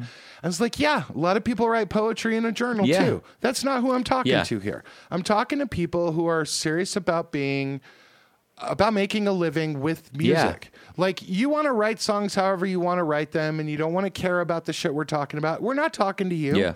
Go ahead, write that. Be a hobbyist, write songs, have fun. Yeah. You know, do that. But but we're trying to hone in on the people that are like, you know, this is what I want to do. This is who I am and and who I will be Mm-hmm. Yeah. and I want to become better at Yeah. it. Look, we're we're uh, we're a little bit um, uh, seasoned, let's say, and so we're trying to give you some some some hints to get to there quicker. Yeah. We had to learn this all the hard way, and so That's what she said. this is why we're kind of talking about this. So, so there you go. No matter no matter what you're doing recording wise, first of all, songwriters write songs. Yeah. write songs. Just keep writing. Yeah. And when you go in to figure out whether or not you're going to record with somebody or record a thing, come in with many more songs than you plan on Yeah. releasing. That's going to help you um, for all of the reasons that we said Mm-hmm. before, and you're going to be just fine. And you're gonna you're gonna one of those is going to be so good. Yeah. It's going to be so good. Sorry, All sorry. I just noticed my phone was making a whole lot of noise uh, by leaning on the wrong thing, so I'm going to put that over there. All right. Hi. So uh, Kelsey says, "What you? What was it?" Uh, that was not the rundown. That's what she said. we will move We- that to the next fucking Nah. week. Um, uh, but No, know, we per talked. we talked about at least item one on the rundown. We, We did. did. We talked. We did. That's Kelsey. We did. It was right there. Yeah. right there. Ted Lasso, Succession Bear. I see it. Yeah. Um, and we also did start talking. yeah. that's so we did two of the. That's that's better than That's right. usual. That is right. you don't come here for that. Okay, so let's get to the sync of the Sync. week. The sync, of the week. Um, I'm pretty excited about this one. Um, for me, and you have yours. Oh. You want me to start with mine? Uh, well, normally we start with yours. I would like to start with mine, if that's all right with you. yeah. Fuck uh, this guy. Mine is from the season finale of Barry, and it was the use of more than words. Ah yes. More- I thought about you Uh, when that it was so fucking good. Uh, scene with guns and a Walmart. and a Walmart. It was so good. And, and, and also the song before that was uh, finally by CeCe Peniston, Peniston, if you will. Um, and I, I loved the, the juxtaposition of those two songs with the intensity of that scene. And Bill Hader is magnificent in it. And yeah, but more than words was so very quickly, very kids. More than words. Uh, a huge, huge song from a band called Extreme, who has a new album out, by the way. But this is a '90s like acoustic ballad that if you were a dude or a chick in a party and you knew how to play and sing this song, you're getting laid tonight. you're getting laid tonight. Go look up Jimmy Fallon and Jack Black doing Yeah. it. It is a legendary song. If you don't know about it, you do need to know yeah, about it. Yeah. Uh, And Nuno is, uh, I believe, Stu's. he's he's in my top He's five guitar. one, one A, He's probably okay, he's yeah, probably oh man, that's a tough one. Brian May is always number one. Brian but- May is one, but yeah. Nuno is is the he, he's got great riffs and he's got great feel and he plays with Rihanna. Not like that, but he, I mean, he's Yeah. not he's not daddy a baby number two. Um, but uh, but you are very much. i I'm a very much because you're yeah. You're very you, you've got so many styles, but you have your own style, Yeah. and you're technically proficient, but you know you can be excitingly sloppy. Yeah. You know what I mean. Yeah. Like you can I nail can things Jimmy with Page emotion if I need to. Yeah, so like it's well not uh, well, not smash Jimmy. Page, yeah. I, mean, I can just I can just not show up. Come at me, bitches! Come I at me. Jimmy Page is a hack. not show up and and if have- Pro Tools existed when Led Zeppelin happened, they would not be a big band. There you go. I can just not That's not my take. That's someone I can just not take. show up and have John Paul Jones do it for me. Exactly. right. Okay, good. That's right. Um, But yeah, More more, Than than Words words, is, from uh, Extreme, great song. By the way, I don't know what kind of placement that is because, like, that would normally be kind of an anachronistic Yeah. placement because it's not in the No. time. This is supposed to be Yeah. current, or actually eight years. yeah. ahead, right? Um, I mean, yeah, it's like eight, eight years in the future. Yeah, something like that. yeah, but it's clearly a Walmart and it's or it know, might not be and walking with Walmart. It might guns. be something uh, Walmart akin. It's a big box big box store. store. And Yeah, do not sue let us. me ask you this question: Is there a difference in the sync when it's played? Because it's it's clearly over an overhead PA system, as other stuff is happening, and it was kind of hard to make out that that's what the song was. Yeah. So No, it's still a Okay. cue. Um, but the volume level of it isn't uh, like how they place it in the in the Yeah. show is not as like it. As long as like the song kind of has to have no dialogue over it in the Yeah. beginning, so that you know that the song is there. That's usually what labels or publishers will fight for, like the in the usage, like at that Yeah. level when people get called and they say, "Can we use Yeah. this?" You know, and there's a conversation. Yeah. That that is the conversation that happens. Show me the scene. Sometimes you get script pages, or you get like a little advanced cut Mm-hmm. Yeah. of it. Like our friend at Warner, he got some advanced cuts of of of the of the scenes, but he didn't really know what the shows Yeah, were. yeah. You know, you you get the like little Yeah. part. Um, and so when that's a when it's a cue, it's not what we call ephemeral, which is like background Yeah. Mm-hmm. disappearing music. Um, but but but that was the brilliance of that is that they had to lower it to be the overhead mono oh, it speaker was so good. it was so good. Yeah. As the two guns strapped across Yeah. his back as he's just walking by the greeter Yeah. and they do not give him a second Yeah. fucking look as he's just armed to the yeah, teeth. and and he is and and there's a, I noticed it. They're like Bill Hader has this this furrow in his brow, and I noticed it more of like when he was wearing the glasses in some of those scenes, and like know knowing like that, that he'd been listening to those those podcasts that make murder righteous quote unquote. Bill Burr was Right. the voice of what this this whole scene had everything that I just talked about built up to this scene and that moment, and that made me laugh out loud, even though it was really kind of terrifying the way that the the, the intensity Yeah. of the scene. That was it made me very happy. So there you go. Sidebar. That Great placement. Great placement. Great placement. So again, something for you to understand as a musician and as a songwriter. And and to, if you want to get in the world of sync and music supervision, as someone who's done music supervising, like we've talked about this over and over. Zales is not doing a commercial that says "I love a diamond ring." You're just not placing Yeah, that song yeah. there, right? Um, any song about a ring, about a diamond, about gold, like that's just not going to happen. This is what music supervision Yeah. is. It's what what would turn your head, what would turn your ear, like what what what plays into the scene. It becomes a character in the movie. That there is a an acoustic ballad that's playing as he's about to go on a rampage. Yeah. That Yeah. that is music supervision. Yeah. It's fantastic. And now let's go the opposite. Mine is from Fubar Oh, I haven't seen it yet on Netflix. Okay, full disclosure, I haven't seen it past this song. Yeah. Okay. So this is the first episode. Yeah. Maybe 14 minutes, 13, 12 minutes, somewhere around there. Um, and it's basically an outdoor fight where there's a chick fighting. Yeah. Okay. She's competing in a Yeah. ring. Uh, a chick, female, woman, gal, all of those things. Um, and she's beating up a dude Yeah. dude, guy, whatever. Bro. You know, let's go through it. Anyway, um, so this song is just a personal favorite of mine. I love it. It's from the '90s, and it's called "Take It Off" by the, The Donnas. Donnas. Nice. The Donnas wanna is one. off. They are one of that is one of the best rock groups from the '90s. It brings up other groups to me. Remember, Jet? oh yeah. remember some of the like so from the late 90s so like there was a thing going on there was this band called the donnas they're broken up now unfortunately there was Aw. some physical things that Aw. happened uh, yeah as bands do but they had a moment Yeah. and the huge single was called take it off and it is every bit as cool as cherry bomb it's every bit as cool of of like lita ford and some of the uh the chick bands The of the Runaways. past of rocking yes the runaways um, and and it's about like gals being on the road and and like you know taking advantage of the guys backstage it's fantastic um, about like a guy ogling her and like, okay, well let's let's see what you got. And and like you know you want it let's see i loved it i was on tour when it was Yeah. out and i just thought this is just i loved them so much um, i love the donnas and it's a song called take it off by the way the song holds up Nice. today it is just fantastic. It's a rock song, um, and it's it's recorded very well.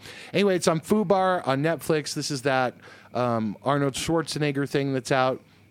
Again, I can't speak to the show yet.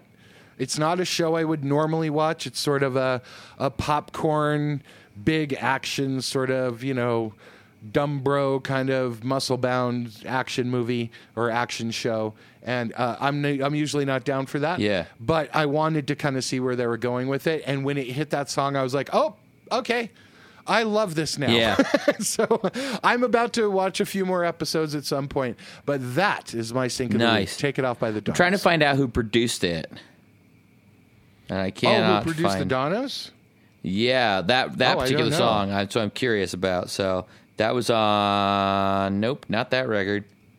Uh, yeah, and they had a few records. They had a few, few Um, records. Uh, yeah, they had they had several records. According to this, they had one, two, three, four, five, six, seven records. So this would be uh, that one. Uh, let's see. They had seven? They had seven records. Uh, no. Oh yeah, it was on uh, songs by Brett Anderson. Yeah, that was on their their third. Looks like their third record called uh, "Spend the Yeah. Night." Uh, Yep. Let's see, producer. Uh, I don't know any of these producers. Jason Carmer and Robert Shrimp. Robert Shrimp. Yeah, I know that name. uh, St. Louis. Alabama. Uh, he's an Alabama Ah, guy. Well, he's, a, he's that's where he's. You know, I don't know. Engineer for Toast Studios from 1996 until they closed their doors during his work for West Coast rock band The Donnas, for whom he was a live engineer and turned producer. He was an engineer for REM's Up in 2018. He opened his own studio in Montgomery, Alabama, in 2018. Huh. So Excellent. Yeah, there you go. A little Robert Um, Shrimp action. You didn't know that was what you wanted, but it's what you wanted. Right? I did not know. And also, uh, to wrap that little part up there, the music supervisor on Fubar is Adele Ho. Adele Ho. She did Yellow Nice. Rose. Uh, so she handled the, the needle drops on that. So Fantastic. thank you so much, Adele. I love more women music supervisors, and I love that you pulled a rock. Yeah. Yeah. Thank you. So fucking Yay. good. Um, so there is that. There is a music. So is there anything else we need to tell the fine people other than email us two shotsmusicpod at gmail.com and anywhere you're on your socials, you can follow us at two shots music pod. Uh, oh, I got one yeah. thing. I got to think. Well, no, No, go no, ahead. I I'm, don't want to. I'm gonna. I'm going to read read a review from our uh, our Apple Podcast page that made me very happy this week. So uh, if I go down, I'm going to scroll down to the reviews down here. It said, "I find this podcast to be hilarious, informative, and offensive to drummers and insufferable bands from the '90s. Five stars." Five stars. Uh, nice. Anyway, so go ahead. would recommend. Would recommend. we uh, wait, uh, uh, hold on for a second. Let me let me pull something over here. Kelsey, can you hand me that real quick? Did you hear that? no. That is champagne Uh-oh. popping. Your little podcast that could Aw. two shots and a royalty check is now charting. What? What? That's right. So we're on Chartable, ah. which is if you're in podcast land, Chartable is this sort of back end thing where you find out where you're charting and kind of where you stack up against other Who podcasts. charted? And here's what we found out Oh. this week. Two shots and a royalty check, otherwise known as Two Shots Music Pod, is your number 40 podcast in Norway. Yeah! Thank Number so 40 much, in Norway. that there were 39 other podcasts that made it to Norway is pretty uh, exceptional. Of music. Oh. Of music in the music Okay. category. out of out, all the podcasts, including Marvel Films, Out like of all 600. the music podcasts in Norway, we are Yes. 40. I don't know whether there's only 41 or whether there's 5,000. There's actually 38. but yeah, that's right. But I was like so excited about it. I was like, oh my God, we're charting in That's Norway. cool. What's up? So, to all of our Norwegian listeners, thank you. Uh, we love you, and we should learn how to say that in Norwegian. Uh, thank you for all the Viking lore. I appreciate you guys. I mean, there's got to be a ton of death metal podcasts, right? Oh, Yeah, In Norway? black metal. Yeah. Yeah. We don't really. But like, We seriously are. I'm not making this That's- up. It was number 40 in Norway. And Hey, um, congratulations. and so, It's because Hey, you look, look, like a it's just a- Nordic god, is what. right? They're like, he's, one, of us. oh no, he's a Jew. um, so make sure to rate and subscribe us, like us. By the way, you can find this on YouTube as Yay. well. If you don't have any of these podcast things, I know you have YouTube. Yeah. And if you don't have YouTube, you're not on the internet. So I don't know what the hell yeah, you're doing. you're not gonna find. You're you're not finding this by listening right now. But we really do appreciate each and every one of you. Yeah. Look, we know this isn't going to be 5 million people listening to this. It's small but mighty. I'm not Joe Rogan. And we appreciate all Yeah. of you that are listening to this. We appreciate all of you that interact with us. Some of the bands we've met on Instagram uh, on our Friday um, Fresh Finds music series that we're Fresh doing. We really appreciate all of you guys. And um, and so keep listening, keep sharing it. Tell your friends about Yeah. it and go, God, you should listen to this podcast. It'd really piss off your mom. um, and and you know that way we'll get a bunch of people. So until next time, we'll see you next time. And thank you, Thank you, no way. Bye. Bye.